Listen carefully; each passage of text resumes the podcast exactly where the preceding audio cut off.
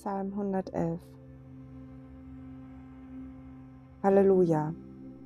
Danken will ich dem Herrn von ganzem Herzen, umgeben von denen, die ihm aufrichtig dienen, inmitten der Gemeinde.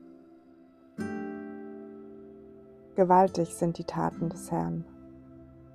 Alle, die sich an ihnen erfreuen, denken gerne über sie nach. Was Gott tut, zeugt von seiner Majestät und Herrlichkeit. Für alle Zeiten erweist er seine Treue.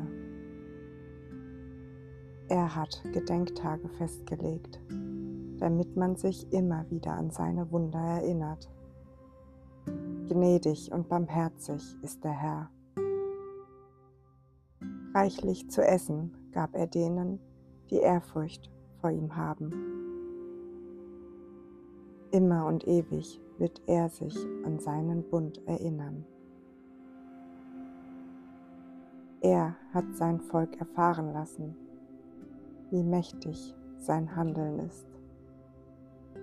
Ihnen hat er verkündet, dass er ihnen die Länder anderer Völker geben werde. Was er mit eigenen Händen vollbringt, zeugt von Wahrhaftigkeit und Recht. Auf seine Ordnungen kann sich jeder verlassen.